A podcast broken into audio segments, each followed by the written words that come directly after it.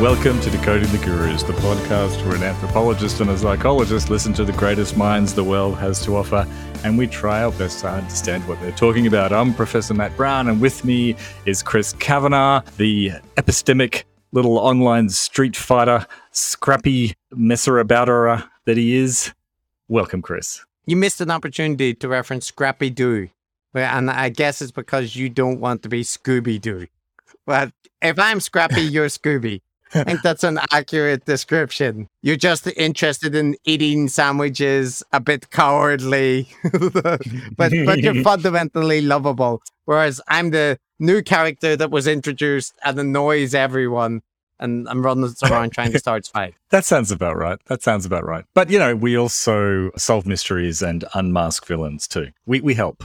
That's we right. help the team do that, don't we? We do. Is, is, isn't that Um, what they do? The team of investigators, the people. Yes, it would be helpful if I remembered what they're called. So everybody listening, now shout it into your podcast.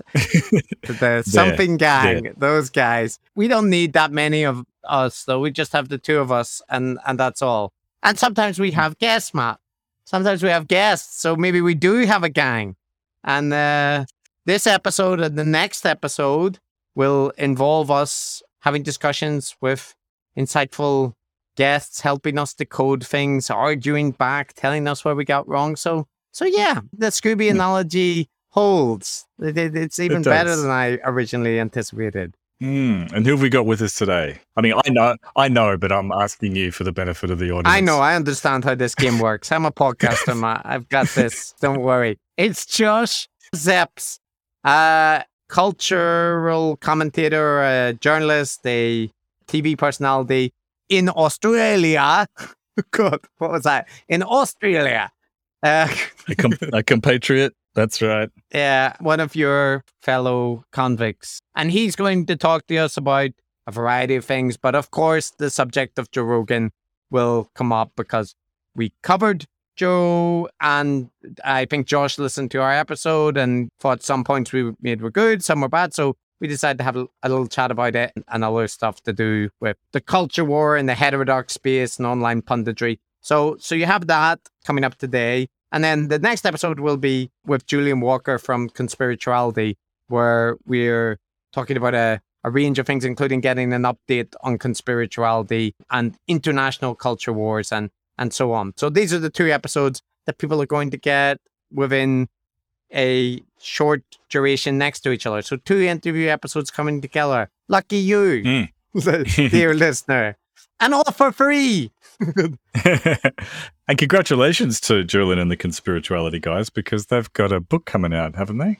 Oh yeah, I'm sure they will announce it in better fashion. But yeah, they do have a book coming out, and so that's good and well deserved because they've been doing a lot of good research on the topic. So yeah, we will have a decoding episode up next week, but we'll talk a little bit more about that at the end of the episode. For now, Matt, in breaking news coming through the Telegram, I had something that annoyed me on the internet. Uh, And I thought you might want to hear about it. I can see in your face that you're just like, oh, what? Tell me, please, please.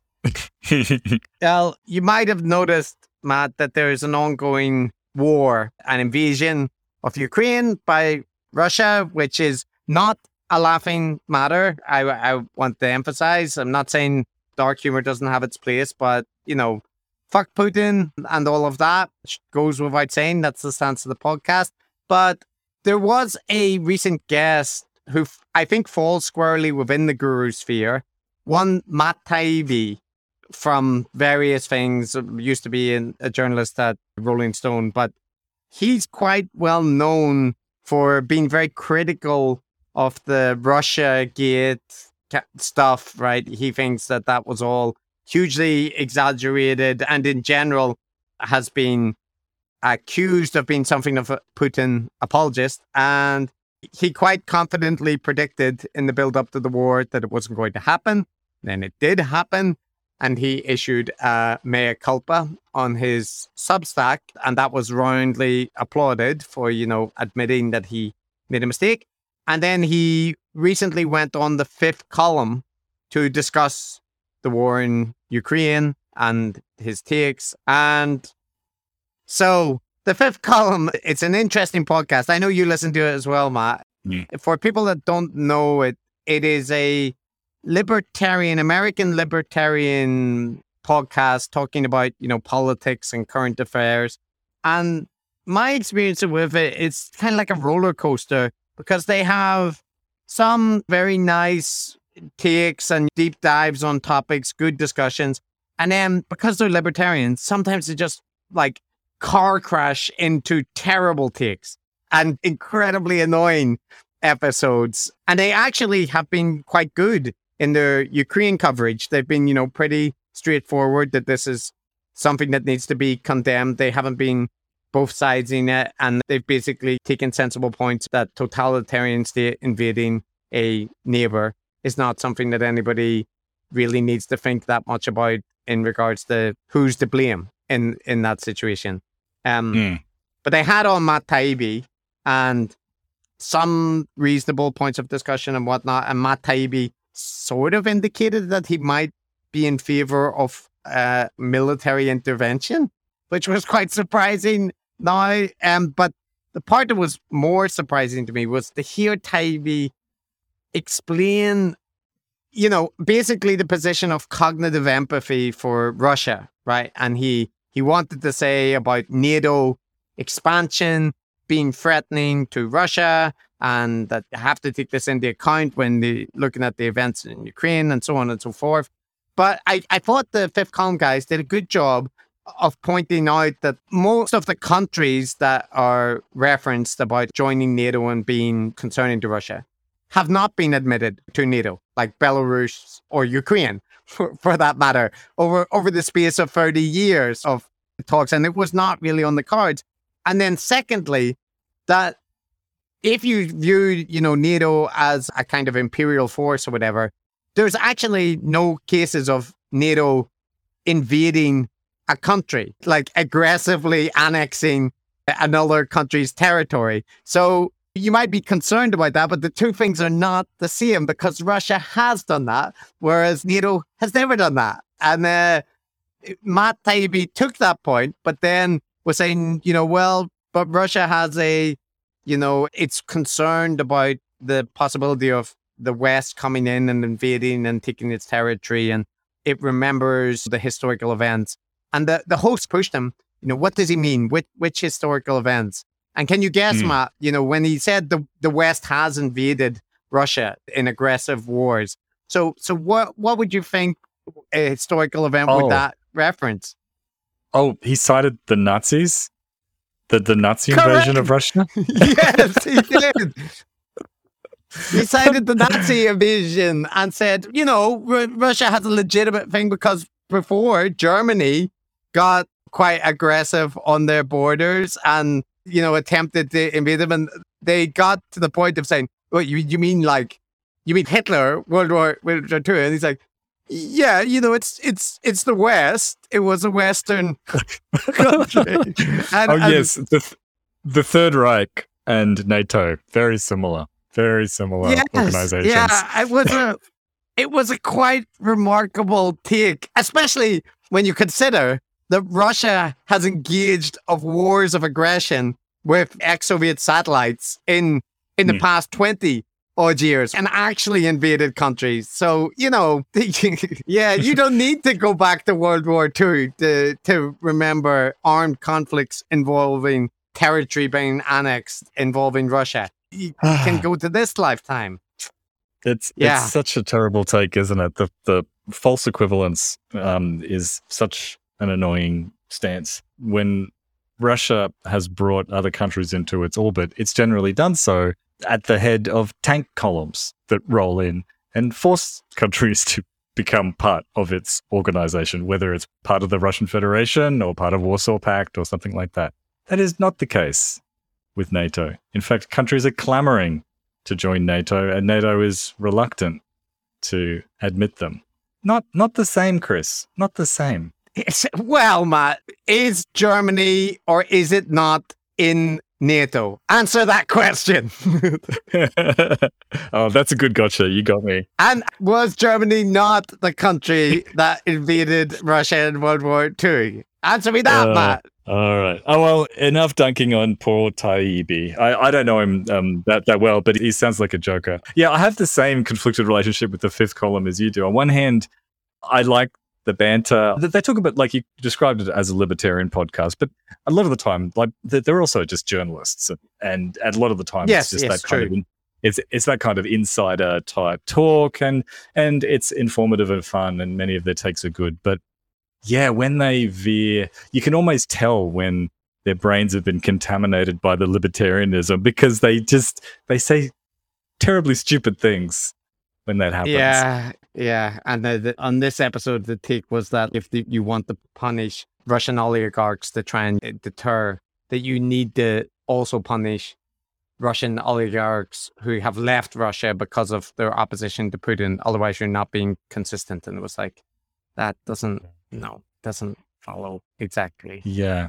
When when your libertarianism means that you are so laissez-faire that you are ideologically against any kind of sanctions on dictatorships for invading other countries, then you know maybe you've gone a little bit far down that road. Yeah, and then just to be clear to our fifth column brethren, like their takes on Ukraine have been pretty good overall. So this is this was just a yeah. frustration. Yeah, it was just yeah. guru sphere takes hitting my eardrums because Taibbi appeared on it. So we will cover yeah. him at some time. So there we go. But um, now that I've got that out of my system, Matt, I I hear something in the air. Whenever I hear this, I, I start to get the feeling, I get concerns. I'm worried about clickbait and sensationalized content manipulating our minds media bias and political polarization. It keeps me up at night. And what I want is people to engage in more skepticism, more critical thinking. And you have any idea? Like, is there any sort of tool, any app that we could recommend that people use that might help them with this? I think it could be referring to Ground News, this app, this website. I'm looking at their website right now.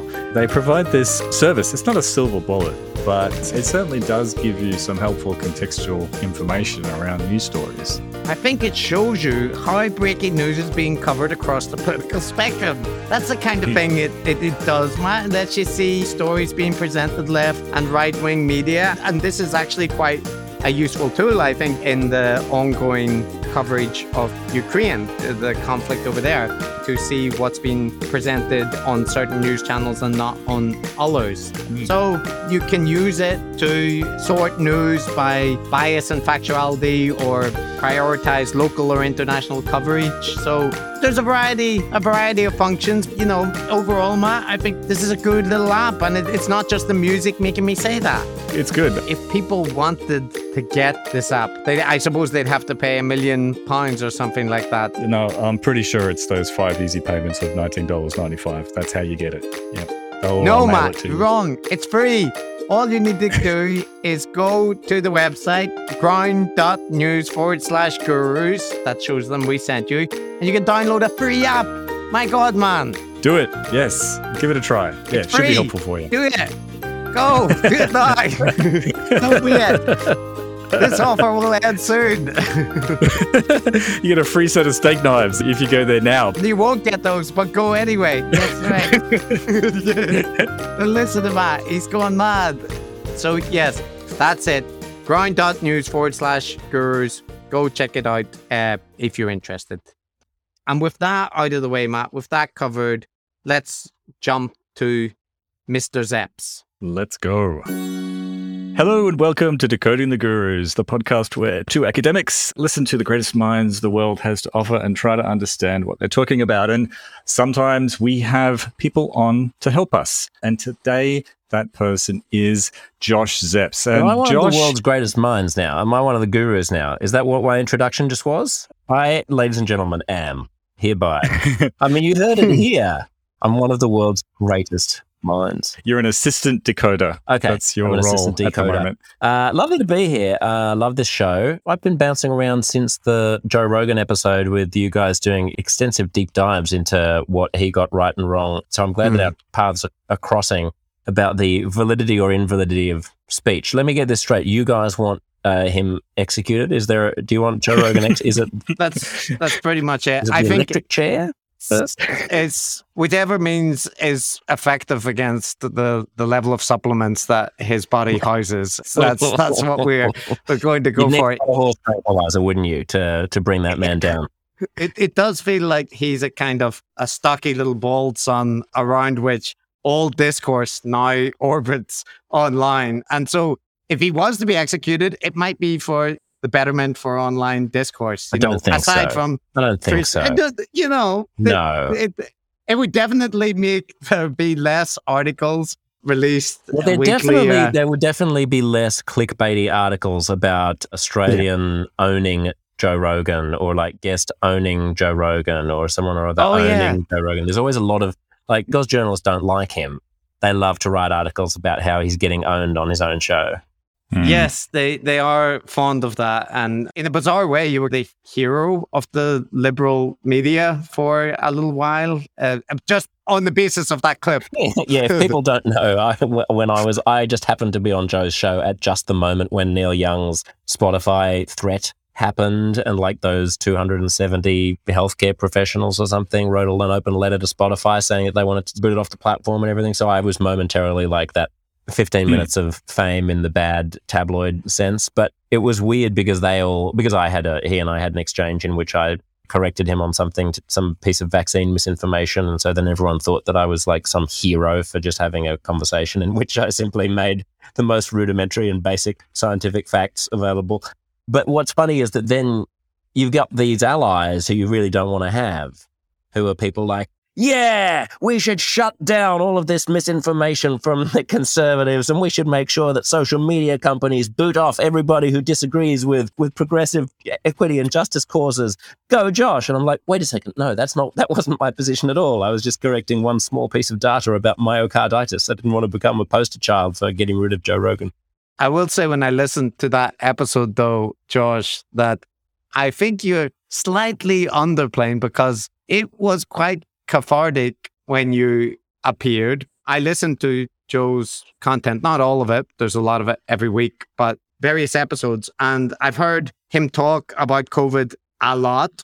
It's a very recurrent topic on his show. I've seen his interviews with mainstream scientists and whatnot as well. And entirely to your credit, you are one of the first people I've seen who strongly pushed back on some points. And I'm, I don't mean in a aggressive manner. I mean just more exactly what you're saying, you know, saying, well, it's not like uh, vaccine versus nothing. It should be vaccine versus infection for most of the outcomes that you care about. And so I think it was unusual because amongst Joe's multiple guests, I haven't seen many people push back that I strongly mean, I think before. that, that's kind of you to say, but I think that just tells you more about what total wusses most people are and how low the bar is for conversation everywhere than anything Yeah. about me. I mean, if you were at a pub and your mate said something that you sort of were pretty sure isn't true, if your buddy was like, the best way to to get over a cold is to, you know, light aromatherapy candles or something, and you were like, uh, I don't think that it is, and he was like, no, no, no, I'm pretty, I'm pretty sure it is. You wouldn't just leave, leave that.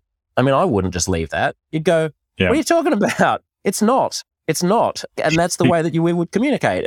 All of a sudden, people walk into like the Rogan lair and suddenly they have to hang up their own opinions at the door because of the power of this like Wizard of Oz character behind a fucking screen. What are you talking about? He's a bloke. I'm a bloke. We're just talking. Maybe it's a cultural thing. Maybe it's an Australian thing or something. I, I honestly like. I know that this is true because I remember thinking to myself as I left the studio, "Did I say anything that's going to get me into trouble?" And I mentally went through a good half dozen exchanges, and that moment didn't come up to me as being a moment where I had like courageously made a bold point or anything. Like five minutes Yeah. after that happened, it was just over. It was one of those things. I think there's, there's way too much politeness and politeness and cowardice really in our conversations. Like uh, people Yeah. people think that to challenge someone's stupid point is a mark of disrespect. I'm much more along the lines of what Richard Dawkins says, which is my criticism of your stupid idea is a sign of respect for you as a person to believe that you are capable of you know dealing with me on a rational basis and having your mm-hmm. idiocy pointed out to you. I'm almost condescending to you if I let your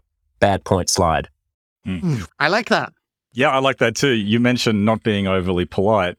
And I got to say, this is one of the things we've noticed that seems to have gone seriously wrong in the whatever heterodox IDW adjacent free speech type crowd, which is there's a very big influence of the importance of personal relationships and civility. And, you know, it's so great we're able to have this conversation and they make such a big deal about this sort of meeting of minds, but they don't disagree with each other on anything substantive and they're just afraid or something. It's just weird.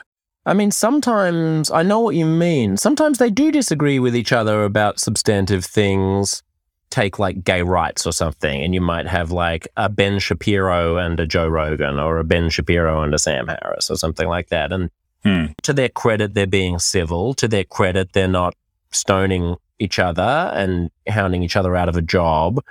I also feel the same way about not wanting to interrupt people during conversations. People will occasionally text me when I'm on the air, listeners, because uh, I have a radio show on ABC Radio Sydney for people who are in Australia. And, you know, they'll say, let the guests speak. Now, you might conclude from that that I'm a big blabbermouth who should just shut up and let the guest speak. But actually, if the guest is like filibustering and is just going off on some long tangent, it's the job of the interlocutor to rein them back in. And in the same way, it's sort of the job of the person who's in the conversation to not regard civility as the only goal. Otherwise, you end up with a succession of speeches. Right. And and yeah. again, at the pub, that's not the way we talk. You don't stay quiet until your friend has completely stopped talking and then you just talk for as long as you want to and they have no recourse about interrupting mm. you they just have yeah. to sit there silently and listen to whatever you want to say, even if it's four hours long. That's not how the, the way humans ah. communicate. All right, I'm going to interrupt you now. Interrupt me. I mean, you've, you've, you've signed your own death warrant. No, exactly. Josh. That's right. like I reckon about 12 or 18 months ago, I was very much more in the free speech absolutist camp and really having a visceral dislike of the cancelers and that kind of thing. And I think I've started to move uh, a great deal in where I stand.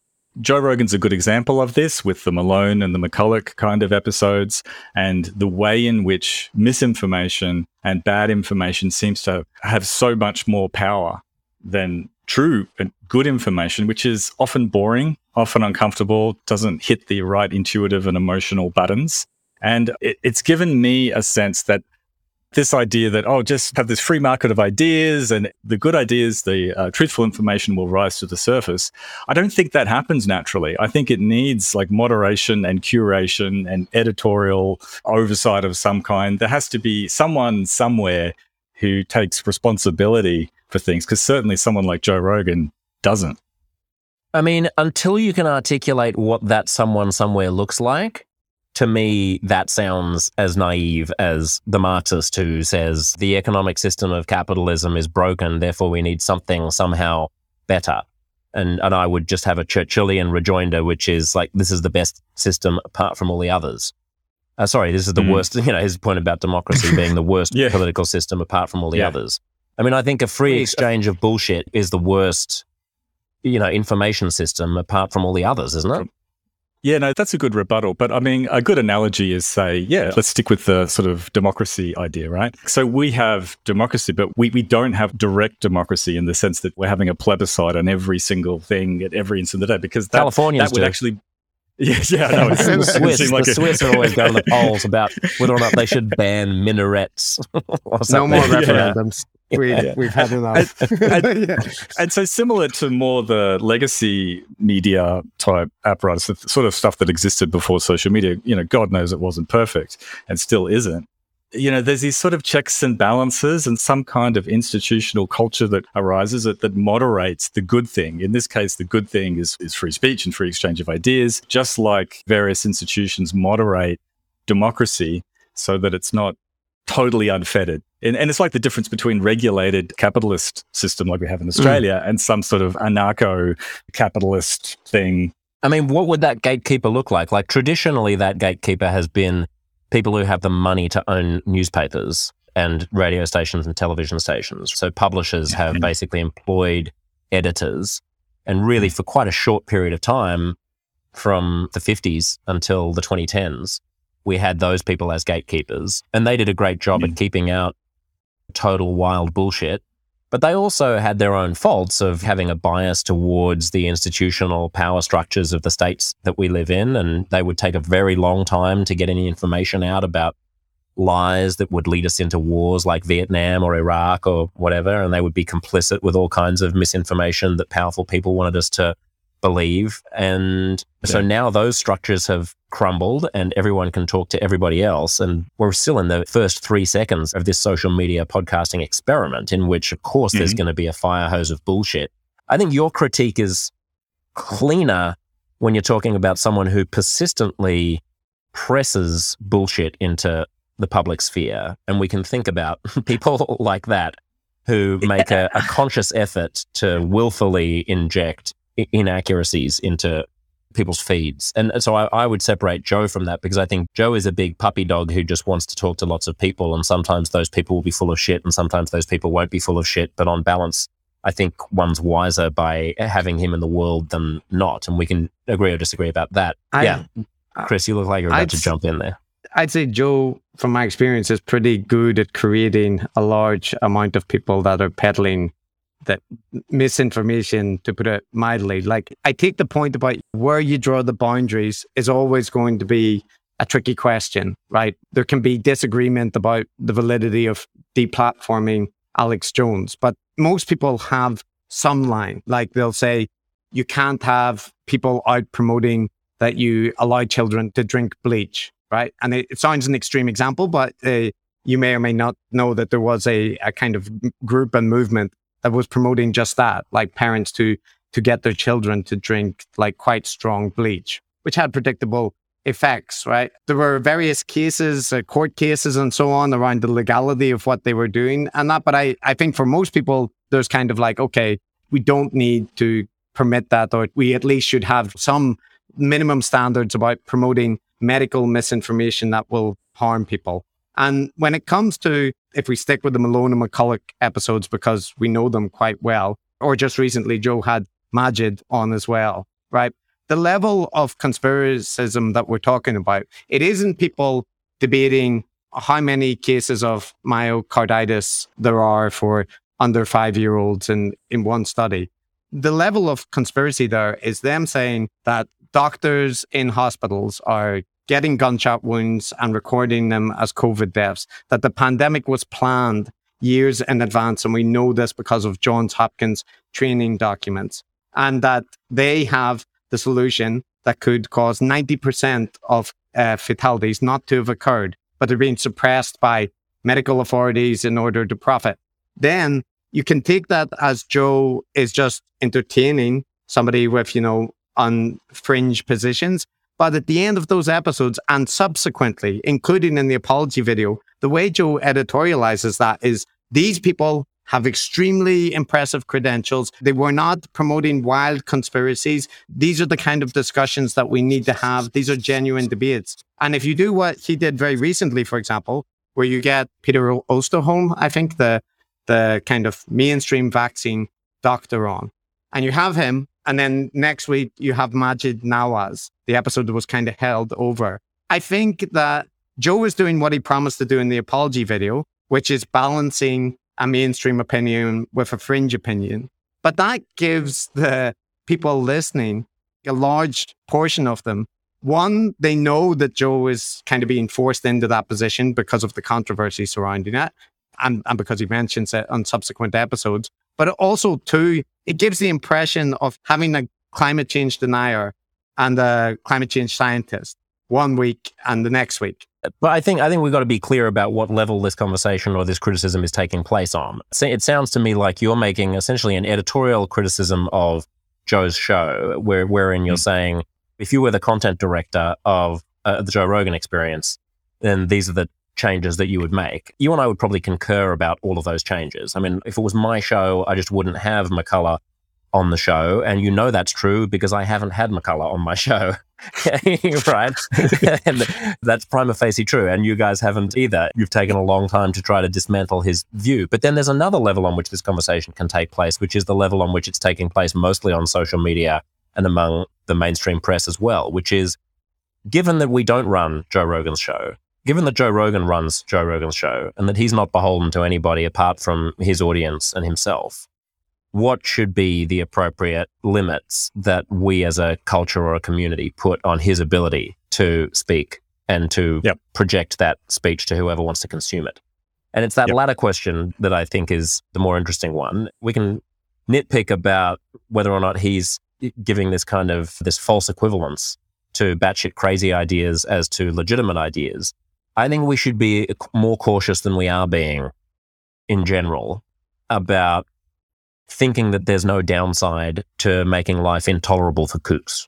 And mm. that, that it's actually quite a difficult thing to say that people don't have a right to be a bit crazy or eccentric. And I'm talking about the guests here, not so much Joe. Like, Joe is intrigued by crazy, eccentric people, by people who have fringe opinions. The, the first thing you said was he claimed that people with gunshot wounds are being uh, listed as COVID victims. I thought that was crazy as well. So then I did a deep dive and a fact check about it.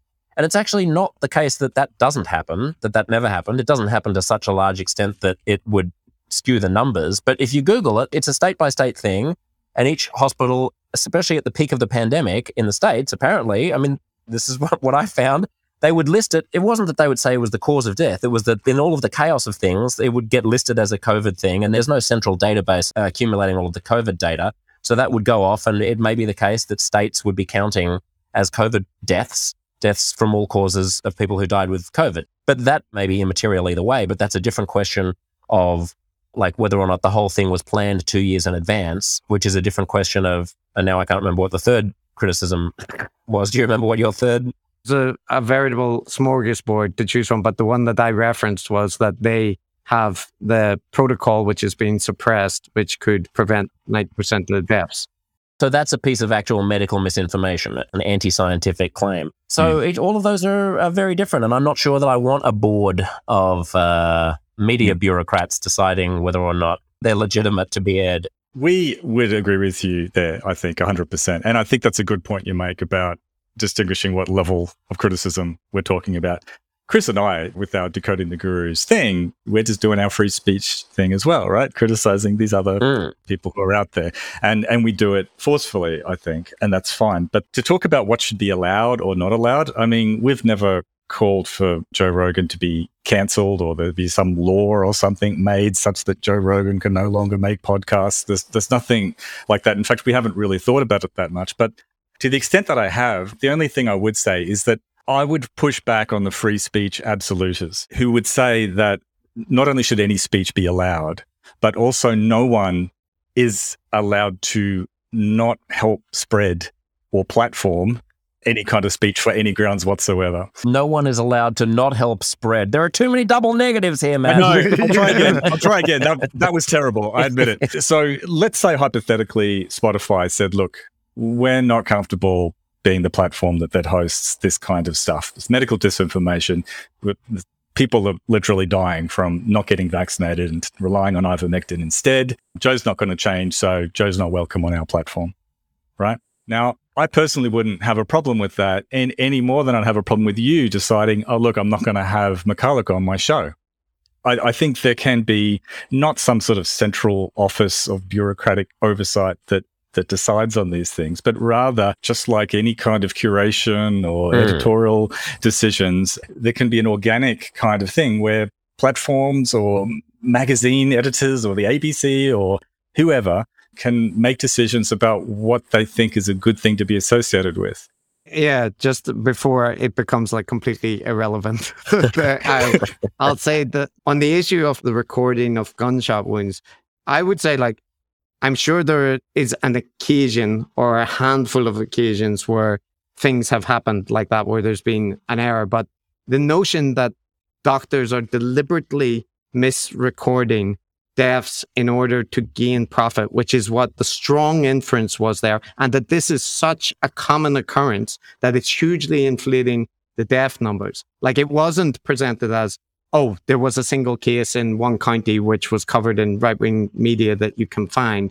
It was presented as this is a policy from the CDC and the WHO to inflate whatever the relevant bodies are to inflate the numbers. And I think that's different. And Matt and I often say that when people are defending the stuff that the people promoting misinformation present, they'll present it in the nicest way, right? The most charitable way possible. But that's not the impression they give in the content. And those examples that I listed, that's just like three things out of three hours of constant innuendo and references and extreme claims that people then do take apart. But I think the effect is cumulative and that that has to count into the analysis. And when it comes to what Spotify execs should do, I agree with you that like it's a tricky topic and there's going to be platforms that have different regulations and say Spotify did kick Joe off, like they won't, but if they ever did, he could just go somewhere else or he could be on his own. He's, he's got enough of an audience that it's not like he's going to be silence. Well, yeah. I mean, as I tweeted during the whole Spotify brouhaha, and everyone should follow me on Twitter at Josh Szeps uh, for, for yeah. many more such nuggets of, of ingenious as this. Uh, you know, if if Spotify dumped Joe Rogan, he would go from being the number one podcaster in the world to being the uh, number one podcaster in the world.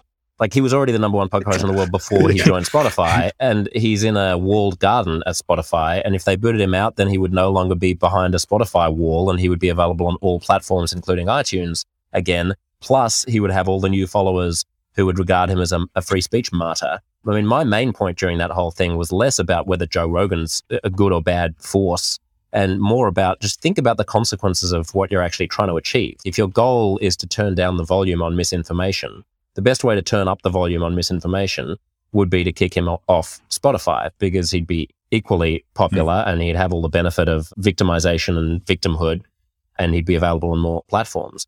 Chris, your quibble about exactly whether or not the gunshot wound thing was part of the conversation about there being a, a CDC inspired conspiracy in order to inflate COVID deaths, or whether it was simply a way for McCullough to articulate that there was a lot of messiness in the data is precisely the kind of reason why these conversations about what should and shouldn't be aired are so difficult. Like my recollection of that particular part of the it conversation. Malone. Malone, sorry. That yeah. I, I get my quacks uh, confused uh, occasionally. So do I. And I've, I had to stop listening uh, after 45 minutes of that conversation just because I can it's spot it. I can spot a quack. Like I don't mean to demean the guy, but the kind of and you guys got into this a bit on your dissection of Malone as well, where like the or shucks, I don't mean to imply anything, but here I am, one guy not suggesting anything, wink wink, got a little bit rich for me. It's like I interview a lot of medical experts and they tend not to talk like that. They just tend not to make such grandiose insinuations while pretending not to they just tend to be a lot more cautious.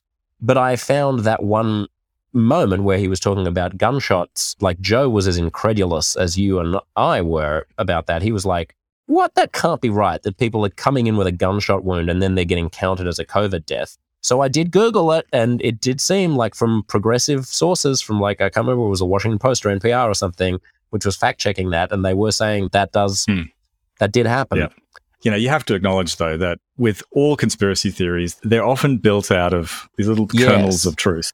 Yeah. Yes. And the issue is they they spin them up into this narrative, obviously. So so we, we could probably stop litigating that, but I certainly, guess we still I mean, see. Certainly, yeah. because I mean, the other point that I tried to make on Joe's show, and I continually make on Twitter, but Americans don't want to hear, is the world outside America exists. America is not a majority of COVID cases there's a lot of data. So people are like, people are trying to do their best. But people are like, people will always talk about theirs, the vaccine adverse incidents, you know, schedule and how inaccurate it was and whether American hospitals were paid to inflate numbers or deflate numbers or something. Like, you can just carve America out of the whole data set if you want to. If you're suspicious about Big Pharma and the Biden administration or something, then just ignore all of that and look at South Korea, Taiwan, Australia, Canada, New Zealand, Western Europe, all, all of the Middle East, Africa. Like there are a lot of countries that have public health systems that do a reasonably good job at keeping track of numbers. And unless you think that they're all coordinated by the WHO into manipulating their own data, and all of those political entities from all over the political spectrum are all in cahoots, it doesn't make any sense to like to keep cherry picking these arguments about why America's data might be incorrect. Have you listened to James Lindsay recently or seen any of his tweets? Let me just make one last point. I want to get to James Lindsay because uh, I'm very frustrated that I just lost a podcast interview with him. We were talking about this before we went on the air. I spoke to him for almost two hours for my podcast, and the damn platform that we were recording on, Zencastr, lost the audio. And nonetheless, before we move on from Spotify, a couple of points just about Matt, your point about like Spotify is a private company, so they're allowed to choose who they want to be aligned with and what ideas they want to be associated with. It's true. I think it's also sometimes a fatuous dodge to say Twitter is a private company, Facebook's a private company. It's there are no free speech implications of them booting somebody off. We all know that these are the places where civilization currently has its arguments with itself about things. And if you're very on Twitter or very on Instagram or very on Facebook or very on TikTok or hmm. Snapchat, mm. I guess someone uses Snapchat chat still. Yeah. Then that's a significant portion of the way that you communicate. Yes, they're private companies, but a phone company is a private company, and we would all regard it as being something of an infringement of your rights if the phone company cut off your phone because it didn't like what you were saying on your phone calls. Like, they are clearly some sort of a hybrid. You, you don't have full First Amendment constitutional rights to say whatever you want to on it. You shouldn't want to compel social media companies by law to keep horrible, bigoted monsters on their platforms. But by the same token, I think it's a bit cute to just be like, they're private companies. There are no free speech implications. I mean, imagine if it happened to you and you were no longer able to do a podcast because you were being barred from everything because you were a political dissident or, or something. You wouldn't regard that as being a legitimate use of power. And then the second point I would just make about that particular line is it depends how the platforms are making their decision about who to kick off.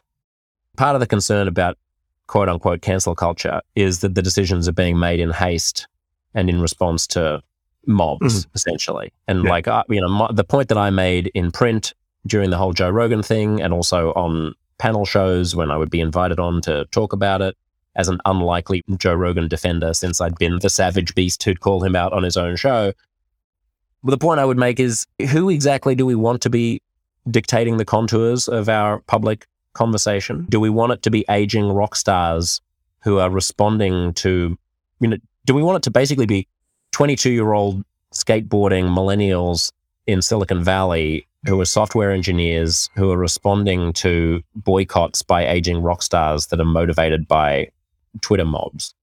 There has to mm. be a hmm. better way of deciding who does and does not get to use the most powerful communication tools the 21st century has offered. On that subject, Josh, though, on the opposite side of the ledger, to, to step away from Joe for a minute, hello, I, I do have something I want to ask you about the way that he responded, and you kind of praised him for responding. But before I get there, Stefan Molyneux, I don't know if you're familiar with him, a kind of ethno-nationalist. I mean, I'm, I, I know who that I know who that is. I don't consume any of his content. A wise choice, but so he he was deplatformed, right, along with you know a more well-known figure, Alex Jones, and both of those people.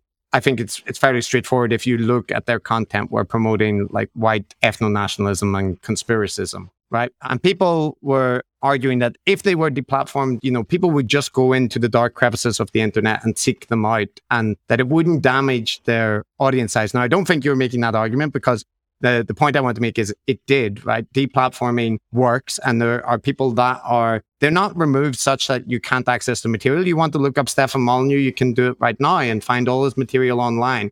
What he doesn't have is access to Twitter or Facebook or these large platforms that give him access to an audience. And it doesn't seem that that's, that's an automatic right. And on that point, setting aside the misinformation conspiracy sphere, the medical misinformation issue in particular, you have an example outside of COVID where HIV AIDS denialism was a popular fringe medical view. Joe Rogan had Peter Duesberg on his show to promote it and very recently referred to him as, you know, a brilliant guy with these ideas that people shouldn't be silencing. That ideology came to have influence in the South African government. And there's been various calculations made, but even in the lowest orders, it's tens to potentially hundreds of thousands of people that died needlessly because of medical misinformation reaching the higher echelons of government. And I think that often when people are talking about those issues, they're not weighing, they're kind of saying, you know, well, if people choose to take ivermectin, that's their choice. And they're, they're not grappling with what the other side of that ledger is. Medical misinformation can result in a serious amount of deaths, uh, especially if it reaches big influential people. And Rogan and a lot of people in his position who have like a huge, huge platform because of the success of their program, it definitely does seem like I'm, I think having some standards or some concern about promoting HIV AIDS denialism. Like Joe did that when he was much smaller. If he did that now, I wonder would your position be that well that's fine because it's the marketplace of ideas. Like where does that line fall for you? Well, that's interesting. I mean, I think that guy has all the all that blood on his hands because wasn't he a minister in the South African government, or he was like the senior advisor to the office of the prime minister or something in South Africa? The health minister I know hit antiretroviral drugs as like a plot by the West, but I don't know what Peter Duesberg particular role yeah, was. I mean, he, he, put it this way: it, it, wasn't because of going on Joe Rogan that he was able to exert an outsized influence oh, no, no, on no, the policy of the of South Africa as as I said, uh, from an editorial point of view, I just wouldn't talk to someone like that, and I wouldn't talk to. I mean, if you remove McCullough and Malone from the Rogan archive, it strikes me that ninety percent of people's criticisms about his medical misinformation vanish, don't they?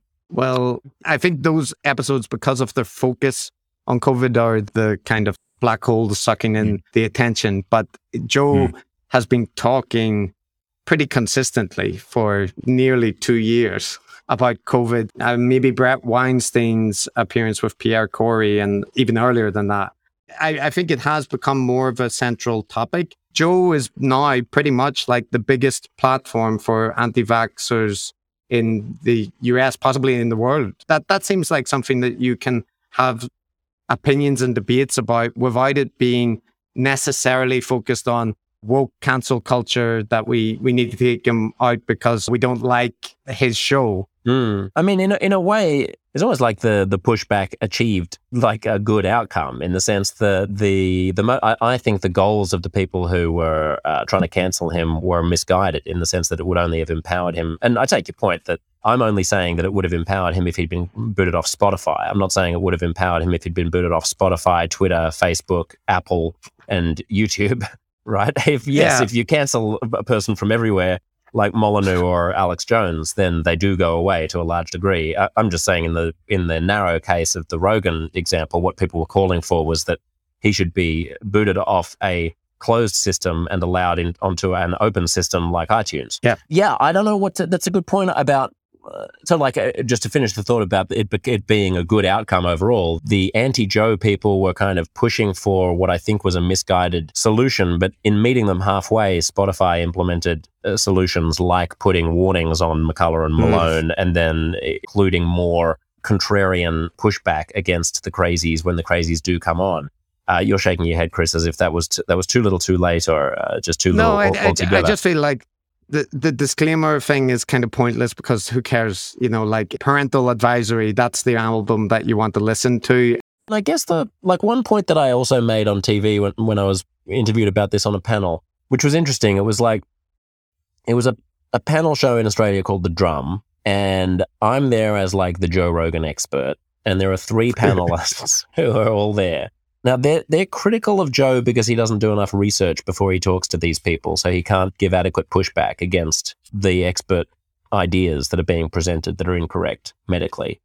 And there are three people on the panel, none of whom listen to Joe Rogan or use Spotify. And mm. the host of the show is asking them all their opinion about whether Rogan should be booted off Spotify, which of course they all roundly concur with generally. And mm. I didn't have time to say this, but I wish that I had had time to say. So let me just get this straight. We are all talking about a man who we don't listen to on a platform we don't use with a show that we don't consume. And where our problem with him is that he doesn't do his research. Mm. and we're talking about how important it is that he be deprived of the right to speak and to interview whoever he wants to. So, one point that I did make there was that there is a shifting ground of opinion about what is correct or not correct. I mean, the example that the that the host of the show gave me was like at some point we all have to agree on facts. You know, if we if we're talking about Rio Tinto, we have to agree that it's a West Australian mining company. And for people who don't know what Rio Tinto is, it is indeed a West Australian mining company. And my point was, well, that's the sort of fact about which there's no dispute. But there are all kinds of facts that there is still legitimate dispute about that we think are true now, and we don't necessarily know what we'll think of them in a couple of years. Like the pandemic has been full of misinformation from a lot of different sources. Joe has made the point that if you were to, you know, say that everyone should be wearing masks in April of 2020, you were hounded down as wanting to kill doctors because, you know, masks didn't work back then because we were all supposed to not get them because we wanted to keep the masks that don't work for the doctors who apparently don't need them. You know, there have been all kinds of flip flops about the lab leak theory. It was originally ridiculous, then it was less ridiculous. Now it seems to be a bit more ridiculous again. Without a space in which we can talk about some of the kookier ideas without being laughed out of the room. Not in a news show, but in a conversation show hosted by a mixed martial arts commentator slash comedian. Like without mm. a hmm. space in which that can happen, I think culture is poorer, not not richer. I mean, I'm simply calling for our conception of the public square to be as wide as possible and, and the scope of rambunctious, crazy conversations to be as generous as possible to each other. And the downside of that is that you're right, a lot of bullshit will get picked up by gullible people. But the upside is that hopefully over time, sunlight is the best disinfectant and people will not be so suppressed in the ideas that they can consume that they're all sort of conformist sheep. At the moment, it, it seems weird to be def- to be making that case because we're so obviously in an environment of totally chaotic misinformation and disinformation that even I feel overwhelmed by it, and I wish there was some way to get our arms around it. But I'm not quite sure what the way to get our arms around it is that doesn't cause more problems than uh, just allowing people to speak their minds. I think Matt might have some takes on that, but just very briefly, Josh, to say that when it comes to the deplatforming issue with Rogan. My stance on that is not so strong. Like, I do think the McCull- Malone and McCullough episode should be taken down. I think that Spotify should implement a strong misinformation policy, especially during the pandemic. But whatever the case may be, you know, each platform designs its own policies and whatnot. I'm just arguing that I think that would be better. And it kind of relates to the point that you're making that both Matt and I think it is important that whatever your stance you take on Joe's content or any content, you have to actually know and address what's there. And so many of the commentary, whether pro or anti Joe, are going off a version which is in their head or which is based on very small snippets. And and we find that as well as the people critiquing Joe, the people defending Joe often present it as if he has no editorial line. He doesn't really care about COVID. He doesn't have strong opinions one way or the other. And that's completely wrong as well. Josh, yeah, you know, you're right to be frustrated with people calling for Joe to be banned without knowing anything about him really and not listening to it.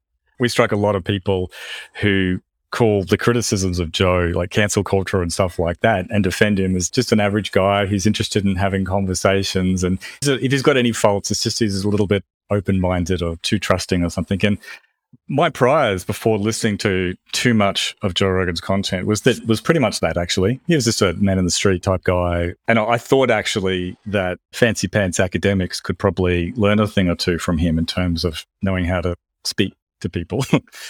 But having listened to a lot of it, I've become convinced that he he is a conspiracist. he is absolutely ideologically committed in these along certain directions that often changes depending on on on the climate. He was a conspiracist back when he thought the moon landing was a hoax. He's fully committed on the anti-vax globalist. The Democrats are evil. Australia is a penal colony. Uh, but yeah, you know, well, like, he's right about that know, one, isn't he? Yeah, yeah, it's hell here. It's hell. Regarding the lab leak, that's an interesting example because I think a danger with people like ourselves is we can pay too much attention to the chatter on a topic like that. And having a few connections to people who know a lot more about that than us, these professors of virology and stuff like that, it wasn't like the lab leak was completely out of not even a possibility. Then, oh, it seems like it's very possible. That was just in the chatter sphere. The, the actual mm. science on it yeah, of course. but the chatter sphere is what we're talking about, isn't it? The chatter sphere is what gets people uh, deplatformed or not, not a dispassionate observation of the science.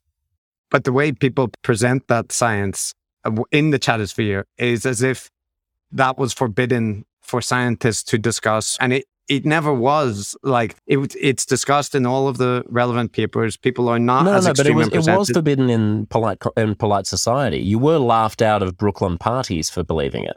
No, that I can accept, but not the the first part. Like being laughed out of some Manhattan cocktail party. A similar thing happened whenever Sam Harris said to me that you know CRT is in all the schools across the US. I know nothing about the curriculum in the schools, but I said, but is that true? Like all the schools? And he said, well, at least in the elite schools in Manhattan. And like, sure, maybe it's more influential there, but that's a very different claim. And I, I think when people were talking about the lab leak and how vilified it is, like Joe, for example, claimed that if you discussed it, you could be kicked off Twitter. Now, I discussed it plenty at the time and seen many other people do the same thing.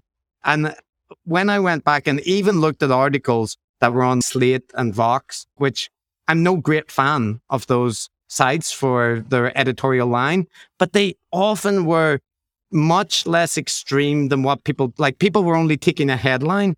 And when you read the article, there was a whole paragraph saying, you know, now we can't rule out that a lab leak is a possible scenario. And virologists said they want to make clear that they can't, right? But then that's presented as you were hounded out of the street if you ever mentioned it. And I think that is like another issue of the chattering sphere recasting things. Yeah, I, but I think I think you're I think you're imposing a, an an unfairly high bar on what the claim is. Uh, like the claim need only be that having a conversation which took seriously the lab leak hypothesis in April of 2020 would have ruffled feathers in the same way that the McCullough and episodes that claim now that gunshot victims are being classified as COVID deaths ruffles feathers. It doesn't have to be that you would get fired from your job or kicked off Twitter. If I don't know if Joe, if Rogan said that, but if he did, that sounds like hyperbole.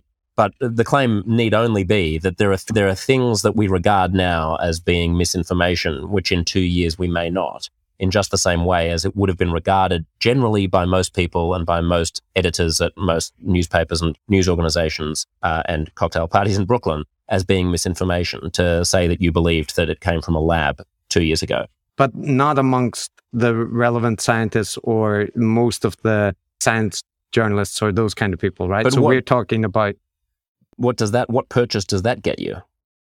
Well, so when you were talking about ruffling fellows, you mean amongst a partisan liberal? Yeah, I mean, because the critics of cancel culture are not saying that cancel culture has infected science. I mean, maybe James Lindsay saying oh. that, but yeah, I think yeah. the main the main criticism is that the the mob will come for your podcast and you know get Spotify to boot you off because you're talking crazy talk. Even if the crazy talk is crazy talk that is taken that is being uh, discussed in scientific papers, it doesn't matter if it's being discussed in scientific papers if it's going to get you booted off Spotify for saying it publicly. Mm. I mean, look, I think we probably agree on a lot on this stuff. Like, Chris and I are mainly about criticizing stuff that we think is shit. not not about calling for people to be cancelled. Well, what is? And I think you're okay with that. Yeah, I mean, I know. I think you guys do a great job, and it's fantastic to hear it all kind of compiled in one place because I don't have your patience. like I hear Malone, and I just sort of roll my eyes, and I have better things to do than than dissect every single way in which he's wrong. But I'm very glad that you guys do. I am interested in your thoughts then about, you know, I'm, we mentioned earlier that I'd just done this podcast with James Lindsay, which I'm really frustrated that I didn't get to to do to release because the software packed up and I didn't have a backup for it. And he and I spent almost two hours arguing. I think he came into this thinking that I was going to be a left wing wokester completely dismissing but hi. I think all he knew about me was that I had contradicted Joe Rogan. Therefore, if I am the ah. non Joe Rogan, then and I think he'd read me in like Bari Weiss's Substack or maybe heard me on the Fifth Column podcast or one of those things defending mm. Australia. So if I was a pro concentration camp, like anti Tim Pool anti Joe Rogan person, then by definition, I was a soft, squishy Yeah. butterfly just flapping my way towards Marxism. That's accurate. Yeah, that's, the- that's the impression I got. I think when he fa- when he then learned that I I get most of my shit, well, probably equal amounts of my shit from the left, uh, from the woke left, as I do from the alt right. Maybe I'm not allowed to call them the alt right. Everyone gets angry when I call sort of right wing. Well, not even right wing. When I call shit posters, when I call shit posters online who have, who care a lot more about liberty than you do, and who are very performative in that Yeah. way. If I call them alt right, people get angry because no, no, technically right wing. It's not, not PC anymore. We know, we don't worry, we know who you I'm mean. like, okay, they're not all they're not all right technically, they're, but they're just the shitheads, uh, the dum dums, and um, but so you know when when James Lindsay then found out that I am generally fighting, also I think for the ascendancy of a conception of egalitarianism that embraces liberalism and does favor free speech and is not obsessed with identity and like sort of equity and what I regard as being the divisiveness of identitarian movements when he heard that I'm like the sort of anti-LGBTQI plus type of gay who doesn't really care very much about my own identity as a gay person or that I'm, you know, not banging on all the time about my Jewishness or my whiteness or whatever, then I think he he sort of liked that. And we were able to argue in interesting ways about his worldview, which, as I'm sure you guys know, because I believe you've just recorded an episode about James Lindsay, which you're about to release, which I can't wait to hear. He sees that he sees the sort of uh, uh, this movement as being not just a, a, a fringe bunch of cancel culture fanatics, but an ideology that is set in almost totalitarian opposition to all things that we hold dear. So with James Lindsay, it is interesting to talk about him, and I think like in some respects, he's a to me seems a much less difficult case than it comes to someone like Rogan because James Lindsay can be reasonable in conversations, like not his last appearance on Rogan, but the appearance before that. I don't know if you saw it, but he kind of presented his argument pretty well, right? Like the position that's outlined outlined in his book Cynical Theories. James's content and the episode that we will re- release has gotten really, really much more extreme. And I don't know to what extent he was referencing how far his his beliefs go. But I mean, you must have seen that clip recently of him talking about a communism inside a fascism and a fascism inside a I'm afraid I somehow you- missed that. That's if you look at it afterwards, it, it's a piece of internet brilliance, the details of which are irrelevant, except to say that in James's worldview, and, and we tie this very tightly to a guy that he's collaborated with for many years now, Michael O'Fallon of Sovereign Nations, a kind of Christian nationalist guy. It's become very much anti-globalist, tied in with the World Economic Forum, referencing that their plan is to make all of us eat insects in the Great Reset. What's this Klaus guy? Everyone's always on suddenly about Klaus. You know, everyone like Yeah. I've heard him on Joe Rogan like six times. People talking about margins, Maajid's onto him, and James Lindsay's onto him. This Klaus Schwab or something. I'd never heard of this dude. It's like all of a sudden he's the poster child for a conspiracy. He's the new George Soros. He is. that sounds like, or Hillary Clinton. Hmm. And he's a figure that you can hear on Infowars. You could hear on Infowars a couple of months before he started appearing on Rogan, on on James Lindsay's output, and so on. And that's it's something like would, I guess, push back on when it comes to anybody suggesting that Lindsay is a reasonable person or somebody that we need to heed, because his conspiracies are now at Alex Jones level. Like, I mean, he was feuding with the Holocaust Memorial site, but you can just regard that as bad judgment. But his current take on the Ukraine crisis is that the president of Ukraine is a psyop and that it might all be a plot by the World Economic Forum to introduce wokeism and the Great Reset. right? He is talking about billions of people being killed in mm-hmm. in order to introduce Chinese style communism to the US.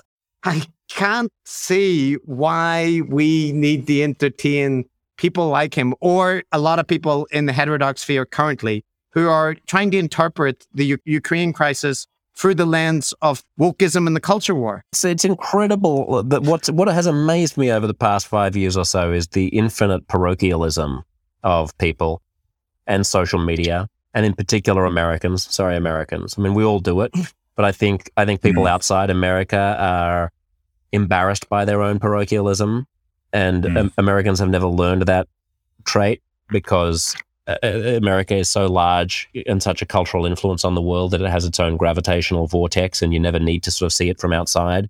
And because Americans don't travel as much as everybody else, they're sort of insulated from that. But you know, it's one of the things that bothers me most about wokeism itself, which is that it's a very peculiarly kind of Americanized conception of racial identitarianism that gets superimposed on the rest of the world. It, it, it's very in this kind of essentialist idea about the African American experience. I mean, I have white American friends who, like, I've been outside of America traveling with them, and they've referred to black people outside America as African Americans. Like, mm. you know, it, that's just a black person, right? Like, they've never been to America. They're not African Americans. They don't have the same history. They don't have the same, you know, a French African person has a very different experience and a very different conception of what it means to be black in France than a, a person, than an African American person might. Not to mention the fact that a lot of African Americans will also have very diverse ideas about uh, the, their own racial identity. So, uh, in the same way, I do see this kind of echoes a little bit what we were saying earlier about the COVID statistics. And you could just carve America out of the data set and you would still see that COVID mm. is a very bad thing. Mm.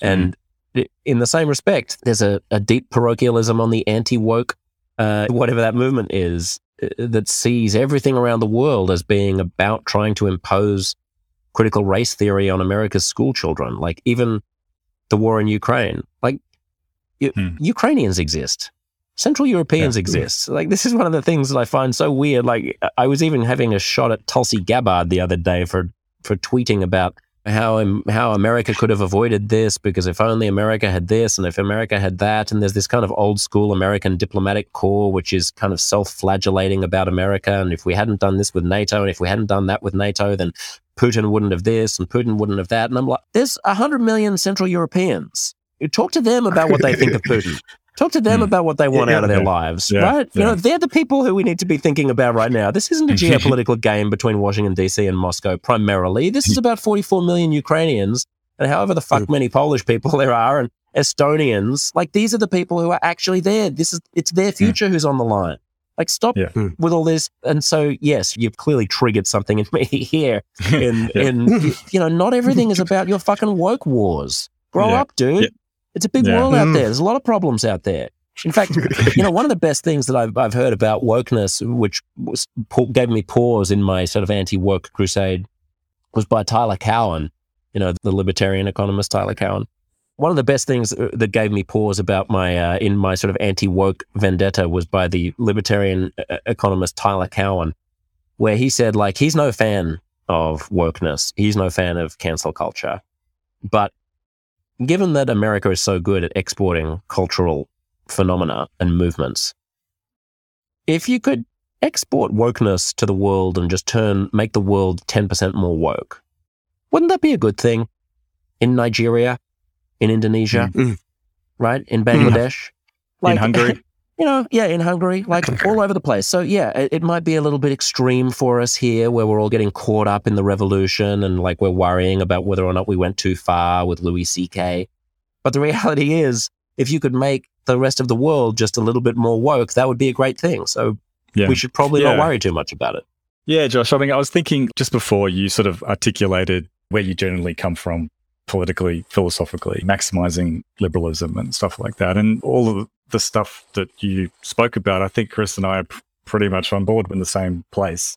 And and I was trying to identify where, if anywhere, we we might diverge. And I think I think probably my one message would be to, you know, exercise that kind of moderation that goes along with the liberalism and like the anti-woke crusaders, like James Lindsay, are a bit like the sort of anti-communists of the 1950s and so on. It's a thing. It's real. If you get on the internet, if you get in certain parts of academia or journals, whatever, it can certainly be extremely annoying. And I'm not saying it's insignificant. But what I will say is a lot of the people who have a big focus on that kind of thing and are extremely worried about the terrible threats to free speech and so on really don't seem to be very worried at all about all the crazy shit that's going on the the right side of politics as well. You know, Fox News is still around. Fox News is doing its things. Fox News isn't going to be you know, deplatforming anybody. And there is, I see amongst the free speech absolutists, this kind of head in the sand kind of thing, which kind of pretends that these annoying academics or, or people on Twitter is like the only thing that exists in the universe. So I, would probably just be preaching a little bit of moder- um, moderation and worrying mm. about the, the grand threat posed by to free speech by cancel culture and so on. I think what you're saying, Matt, is too many people are too fucking online. I mean, that's the impression. Honestly, that's the impression that I got from James Lindsay when I after our mm. two hour long chat, and that's the impression I got from Maajid listening to Maajid on Joe Rogan's show. Like, mm. these are actually very brilliant people who are spending way too much time on Twitter. Yeah. And their yeah. and their worldviews have been deranged by it. I don't think it's necessarily a bad thing that we live in a world where such people exist, but they're essentially the town cranks who have have gone too far down the rabbit hole of suspicion. They're the people mm. who are constantly whispering about, you know, how they mm. saw the baker down the street going out in the evening and maybe he's got some body bodies buried in his basement. You know, one in a thousand times that guy's right, but 999 times out of a thousand, he's just the town crank. He's just been spending too long peering out the window with the curtain drawn, snooping on everybody on Twitter. One thing I've thought in, in decoding all of these gurus is how they actually have something in common with the very ideological, academic, woke person, for want of a better word, is in the sense of constructing these cloud castles based mm. on a, a few premises, and these very strong ideological things are constructed from that. And I think there is a real similarity there. Sometimes reality is just messy and, and often boring, and there isn't a grand conspiracy, and there isn't these hidden dark forces that are at play. So I, I think I don't know what I think. I when you see like James Lindsay, after you just complained about people being too online, Josh, I feel self conscious doing this, but I'm going to reference it anyway. I, he appeared on Dr. Phil and he went on this unhinged rant about critical race theory, but he was he was citing papers, and he wasn't doing it in a way that came across as he knows his stuff. It came across as what you're describing, like the, the town madman saying, you know, and in, in 1988, 1998, there was a paper published. And if you looked on page three, they said, and it struck me that in opposing the, or seeking to oppose the influence of wokeism or extreme social justice, that often, it's very often, it's not a rare occurrence that the people themselves are either they're already mental or they they go further down that that path. And they come to a place of that they're still all talking about these same studies. The friggin feminist glaciology paper which i ever hear about again will be too soon I know that I'll be hearing about emojis and which color they should be for years to come as well. And and these things, it feels like actually, it, like with with the Ukraine event as you described, that they can't get out of their wheelhouse. They they talk about as if they don't want the culture war. You know, they want wokeism to go away and all all this.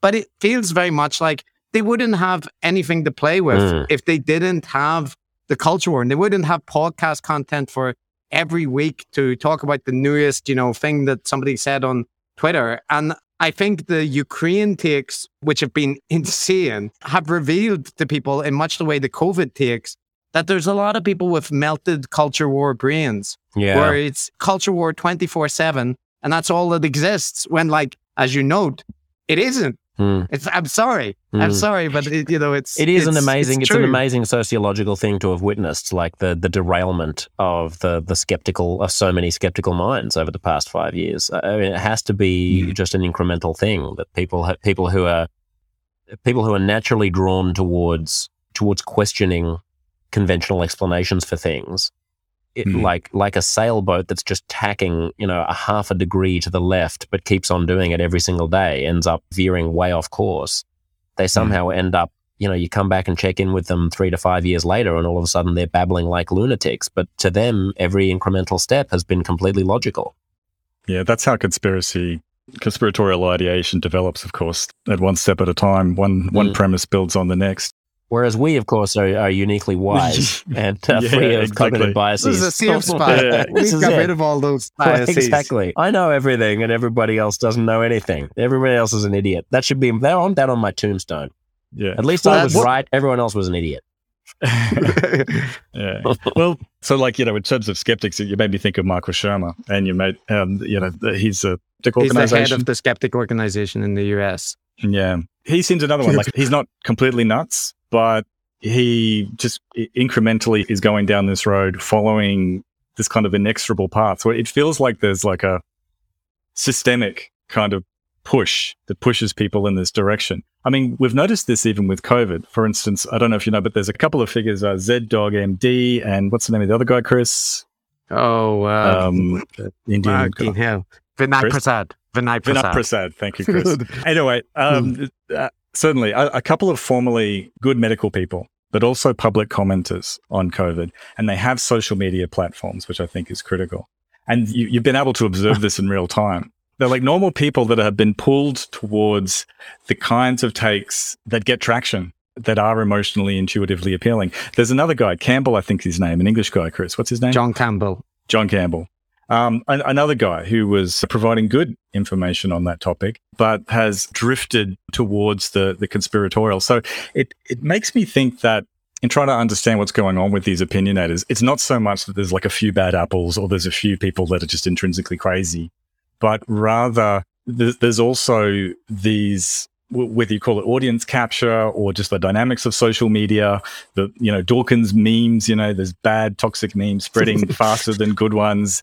There's some sort of force that is pushing things in a bad direction, and that's what makes me a little bit skeptical of the "Let a Thousand Flowers Bloom" kind of optimistic view of the international, Mm. you know, inf- infosphere. Well, because yeah, I- let me yeah. let me let me end then with with just one grant you one point there, which is that uh, what is deranging a lot of this is that the the incentives that the platforms themselves have are warped. So the you, you could let a thousand flowers bloom if every post was uh, treated equally by the algorithm. But the fact that the only thing that social media platforms in particular care about is the amount of time that you spend on the site because they're funded by advertising. Yeah. That consequently means that things that get the largest amount of engagement are the things that get bumped up to the top of your viewing feed. Uh, and that means that things that elicit responses that make you either like or share or comment on them are going to be prioritized over things that are perhaps more reasonable. And of course, you're going to be stirred up by things that are more extreme. So it's it's an extremification machine. Uh, that that logic doesn't entirely hold with podcasts, but it sort of does because, of course, a podcast that's incredibly controversial is going to go viral and have more people sharing it and more people liking it and commenting on it. Uh, so, yeah, I, I'm sort of with you there. That like I think you'd go a long way towards solving a lot of these problems if the platforms that we share things on weren't biased towards uh, more unusual content that Hmm. elicits more of a rise out of us. yeah, I want to add a note there, just that Z Dog and Vinay Prasad, although I think they they definitely hugely fall into the both sides in camp too often.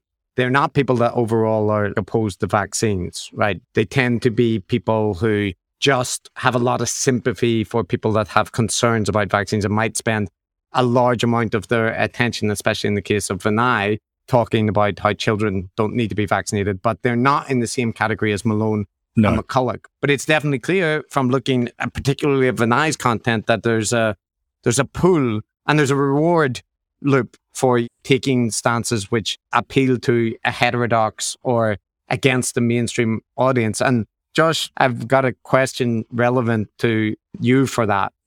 When I look at the heterodox sphere, heterodox thinkers, and of course, there are people within that on certain fringes that are easily dismissed that you, you wouldn't have that much sympathy for. There might be people that have extreme takes. So I think Ben Shapiro in the IDW, for example, was always really an outlier, right? Most of the people in there were not in the same status of Ben Shapiro as an open right wing partisan.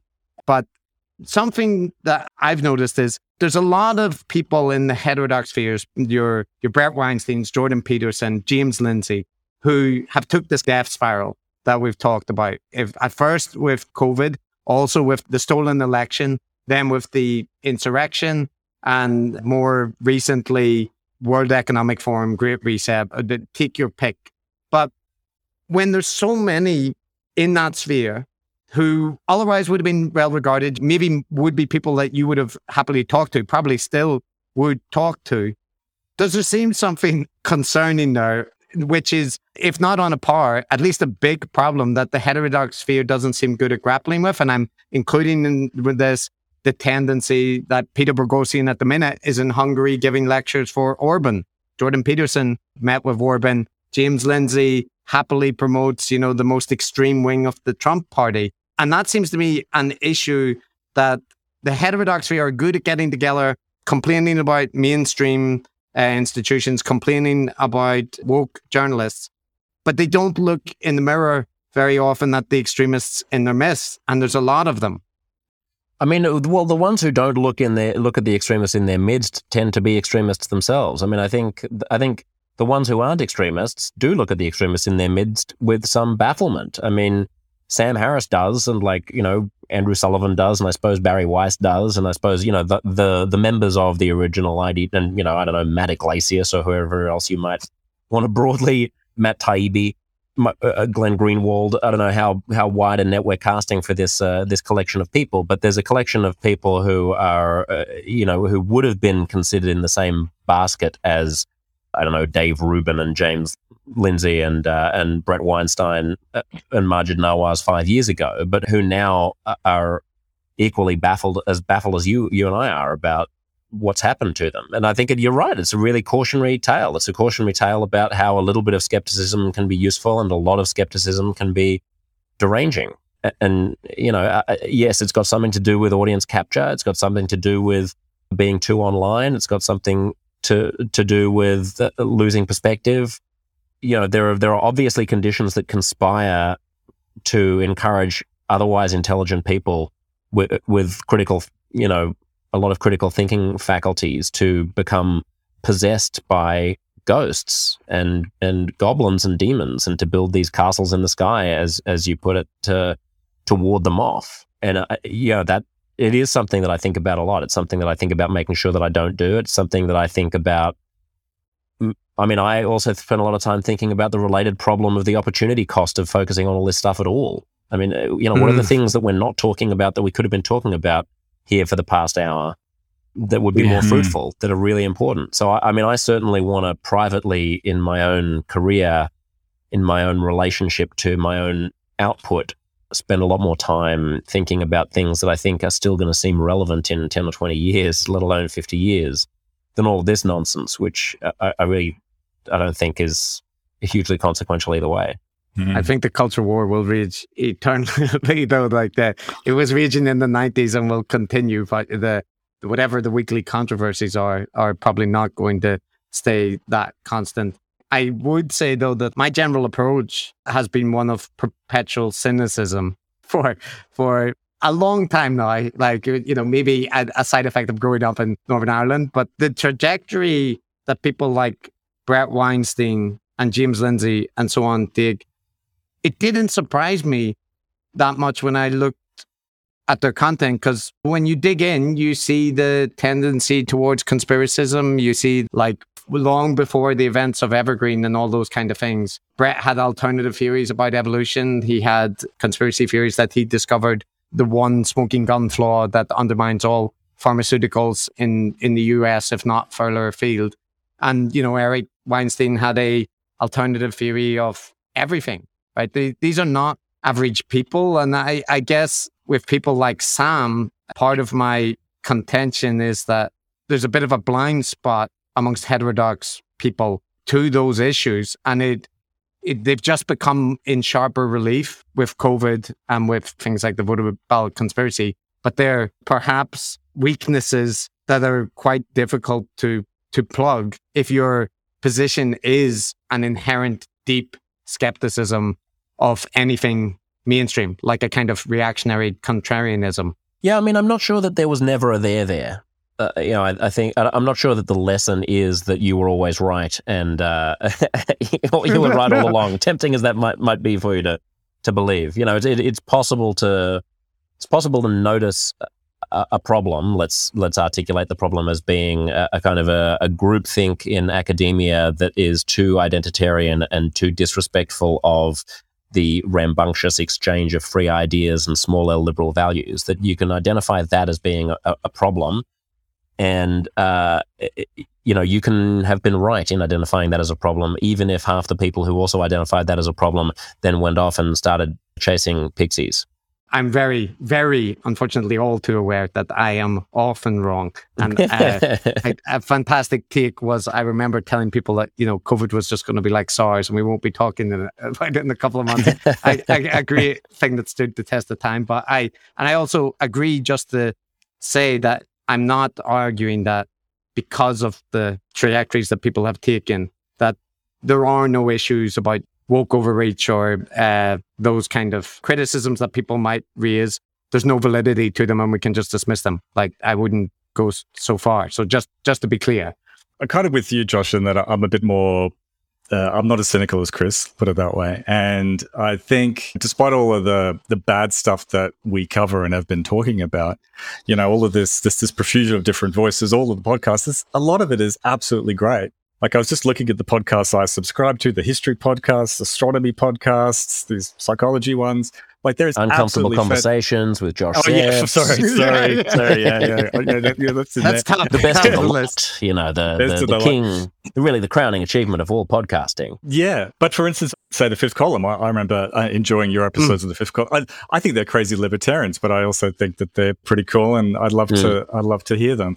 So there's a lot of good stuff going on, and you know, you talk about what you're trying to do, which is to move things in a positive direction, not get caught up in the froth and the, the, the, nonsense of the culture war completely until we disappear up our own asses, but actually deal with things that are important. I mean, we're trying to do the same thing a little bit, I think, in that we are pointing out stuff that's bad, but we're trying to cover people that we think are good. And, and we show how they don't do deceptive rhetorical tricks and all that. So, look, I think there's some positive signs there. And I think maybe it's just a cultural thing where us as a global society has to adjust to this new technology. Know, I think where I was getting at with that sort of moderation, editorial things, whatever, I don't know what shape it will take, but I think there's got to be some sort of cultural or institutional adjustment that sort of accommodates the new technology.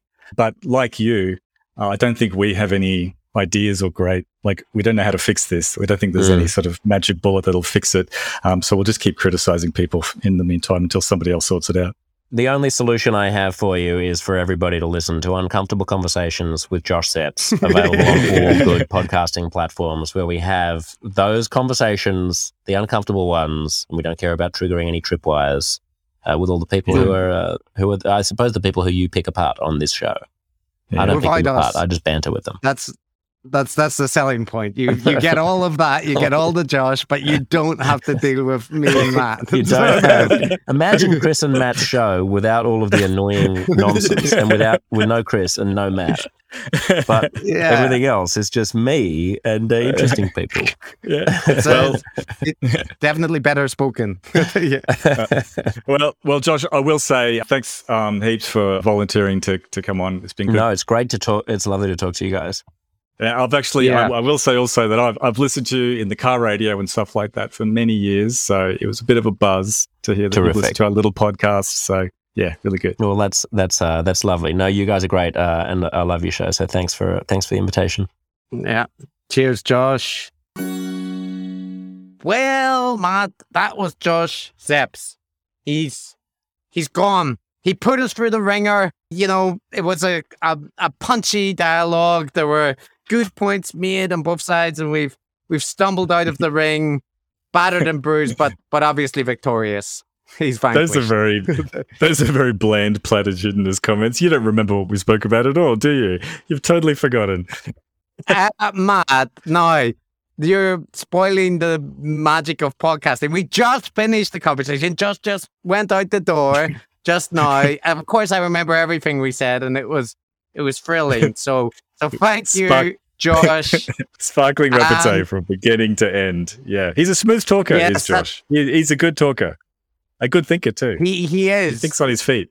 Yeah, and uh, if anybody is interested in in following him, he mentioned it on our episode, but yeah, we'll also put, you know, the relevant links and whatnot into the episode notes. So if you find Josh an interesting guy, just look in the episode notes and you can find other ways to follow him and see his podcast. So with that said, Matt, we now need to turn to the opinions of other people on the internet, various folks around the intersphere who have listened to our podcast and have decided to review it. And for their reward for doing so is that we will review their review. Tit for tat. Hmm. Yes, It's that's a- right. That's what you get. Keep that in mind before you leave prisoner- a bad review. yeah, keep that in It's mind, the prisoner's everybody. dilemma in action. yeah, that's right. Yeah. That's right. You had your tit. Now we're having our tat. Yeah, so you you need to think about this when you're gonna leave your reviews. Now, Matt, this week I I've got two, but actually I I don't have a a strong negative one. I do have a critique though, but it's a five star review. So um Hmm. this one says a explosive show on James Lindsay, and it's by Elvin Knob. Um, five stars. But what they said, Matt, is you might say it was nuclear, but instead kept pronouncing it nucle nuclear, giving show a hard George W. Bush vibe buzzkill. Five stars though. No one should have to listen to that much Lindsay Blarney. Wow. So Hmm. Matt, what do you think about that? Well, let's get to the bottom. Let's let's let's figure out once and for all. How do you say nuclear? Is how I Uh, said it, no, right? What did you say? Say it again. Nuclear. Nuclear. Now The word of the listen, you folks nuclear. on the internet. Let me just help you out here. There's more countries in the world than America. All right? and there's more pronunciations and more dialects than your parochial concerns might suggest. So, so maybe you might want to look into how that word is pronounced across the globe. The globe? The, that, that that's not, pronunciation that's is not right. accurate. That's not right. That's that not one's right. not right. the globe, the globe. But yes, so so I'm not saying Matt and I are perfectly, you know, eloquent, pronouncing everything. Pronouncing, what the hell am I doing? What am I doing? Pronouncing everything correctly as illustrated. But but you might want to check about how nuclear is pronounced in the UK or in Australia, for example, before you throw some shade.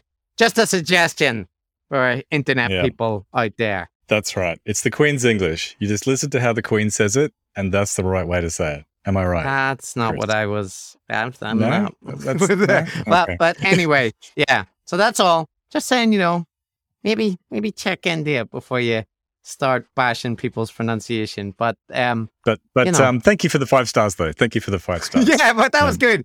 The five stars. Yeah, uh, Elvin Knob.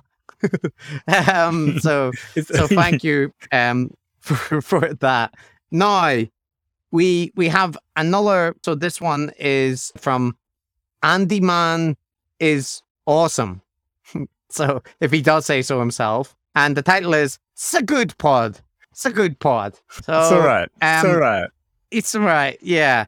And it's five stars. It's five stars. So I'm, I'm, you know, I'm patting our backs here. But let's see, there's a little bit of negging in it. Can't stop listening. Don't know if this podcast will save Western civilization like the portal, but it scratches my snarl, my snarky commentary itch whenever I listen, which is almost as important. Also, fun accents abound. If your brain has been permanently damaged by the culture war on Twitter, then this is a must listen. Otherwise, please spare yourself this experience and go outside and do something productive instead, or listen to a different podcast where you'll learn something actually useful. Great job, guys. That's actually good advice. That's good advice. People should be listening to astronomy podcasts, history podcasts. They'll they'll learn all The kinds of useful column. things. The fifth column, Yeah, literally anything. Yeah, Yeah. I don't know what's going on. Yeah, go outside, touch grass. You know, look at the clouds. These are That's all right. good options. Faces and clouds, they're all there. So, so there we go, Matt. That's our review, our review of reviews. Not too negative this week. You know, a, a, a, a neg- positive points, somebody wrong about pronunciation, and and then we have the you know some praise. That's good. Nice little mix. Yeah. A cocktail of reviews. Yeah, that's right. Just another day in the Guru's sphere. And speaking Well- of the Guru's sphere, Matt, we we need to thank some people who who deign to enter it. Our patrons, our lovely patrons Yes. who enter the Guru sphere to support us. The real Guru sphere. They become galaxy brains, revolutionary geniuses, or conspiracy hypothesizers in order to help us listen to idiots talk nonsense. That's not what this show is about, Pat. No, no, no, no, no. It, it, they, they're supporting a worthy endeavor. So I thought I'd mention a few of them unless you object. Um, go go right ahead. Go right ahead. Okay, so this this week we have for Galaxy Brain Gurus, Gareth Lee. We have Juanita Custance. Um, oh, that's stop. That's my cousin. What? Juanita Custance. Oh, Juanita really? Custance. oh really? That's how you pronounce it. I the way. even did her Yeah, name right. Juanita Custance. yeah, that's right. You really, after all of that talk about correct pronunciation, you really have you really shot the bed on this one, Chris. Um, how did you? How do you have a cousin with that kind of name? Like your genetics are a mystery, Matt. But um, that's uh, thank you, Matt's cousin. Let's see if the the rest of them are your family. But you should say something nice. She's a family member. well, Juanita is a lovely person, and her family are lovely, and they're very cool. They live down in Melbourne, and they're the coolest people that I'm related to. I think. I like that in Melbourne, and they've got good taste in podcasts, or at least she does. One of them does. So that's Yeah. that's good. She- so She was the one who left that review. I, oh, I'm pretty sure it was her. We can't be entirely sure. But she was the one who said, I started listening to this podcast made by my cousin. You can just imagine my my thoughts. Ah, and she yeah. was wasn't expecting it to be good, which I understand. I completely understand. I, That's would expect So, cringe well. as well. And there's a fair bit of cringe, but uh, you know, clearly I've we've done all right. So she's still with us. That's that's great. right. She's still supporting. So thank you, Juanita. We also need to find Det Stabler. Det Stabler. Detective Stabler. Maybe it's Detective Stabler. I'm I'm not related to him. It's Det dot Stabler. So yeah, that's a Detective Stabler. And then last for this week, Rob Baird or Bard. Rob Baird. Ro- Rob Baird. Is this another? That's not another family member, is it? No, but I think I know. I think I know him. Matt, I don't think I give know this Rob. away. Not all the people supporting us are like your friends and family. That'll give the wrong impression. These are all pity Uh, subscriptions, Chris. They're all pity subscriptions. They are in a certain way. So thank you to all of those nice Galaxy Brain gurus. You're sitting on one of the great scientific stories that I've ever heard, and you're so polite. And hey, wait a minute, am I an expert? I kind of am. yeah.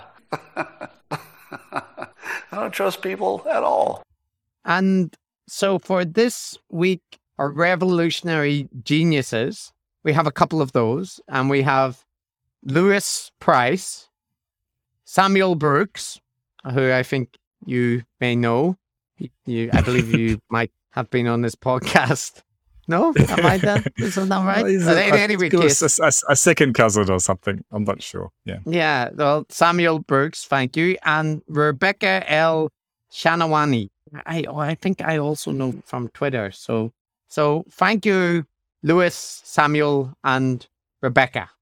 maybe you can spit out that hydrogenated thinking and let yourself feed off of your own thinking.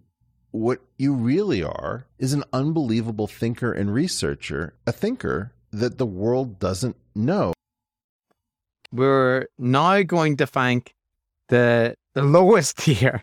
The the, uh, the conspiracy hypothesizers, but they're no less important, Matt. They're no less important. They support us and they get access to Hmm. the bonus episodes. So you know, these are these are they're important people in their own right. That's right. They're just as I- worthy. I, won't hear you say a bad word against them.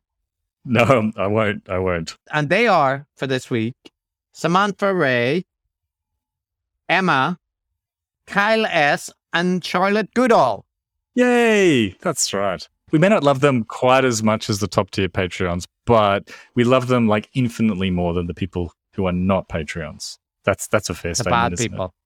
Yeah, the bad that's people. right. Yeah, We're the muling now, Matt. We better move on. Conspiracy hypothesizers, thank you all. Every great idea starts with a minority of one. We are not going to advance conspiracy theories. We will advance conspiracy hypotheses. All right. Now, before we finish this week, there's just one more thing to take care of, and that's that people might be expecting that the next guru that we're going to look at is Jaron Lanier because we mentioned that, and he he is coming up soon. But there's somebody who's jumped ahead of the line.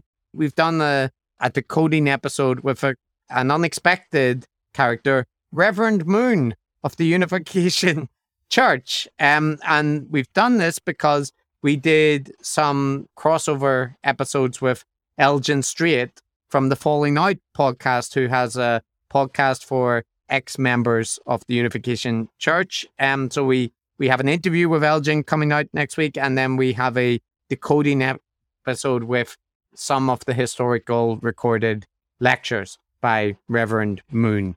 So that will be interesting. So we mm-hmm. haven't forgot about Jaron Lanier, but this was an interesting opportunity, and Elgin had a lot of interesting things to say. So that's coming up first. The historical decoding in in the vein of Anthony DeMello and and Carl Sagan, I guess. yeah, quite a character, Reverend Moon. Absolute sex.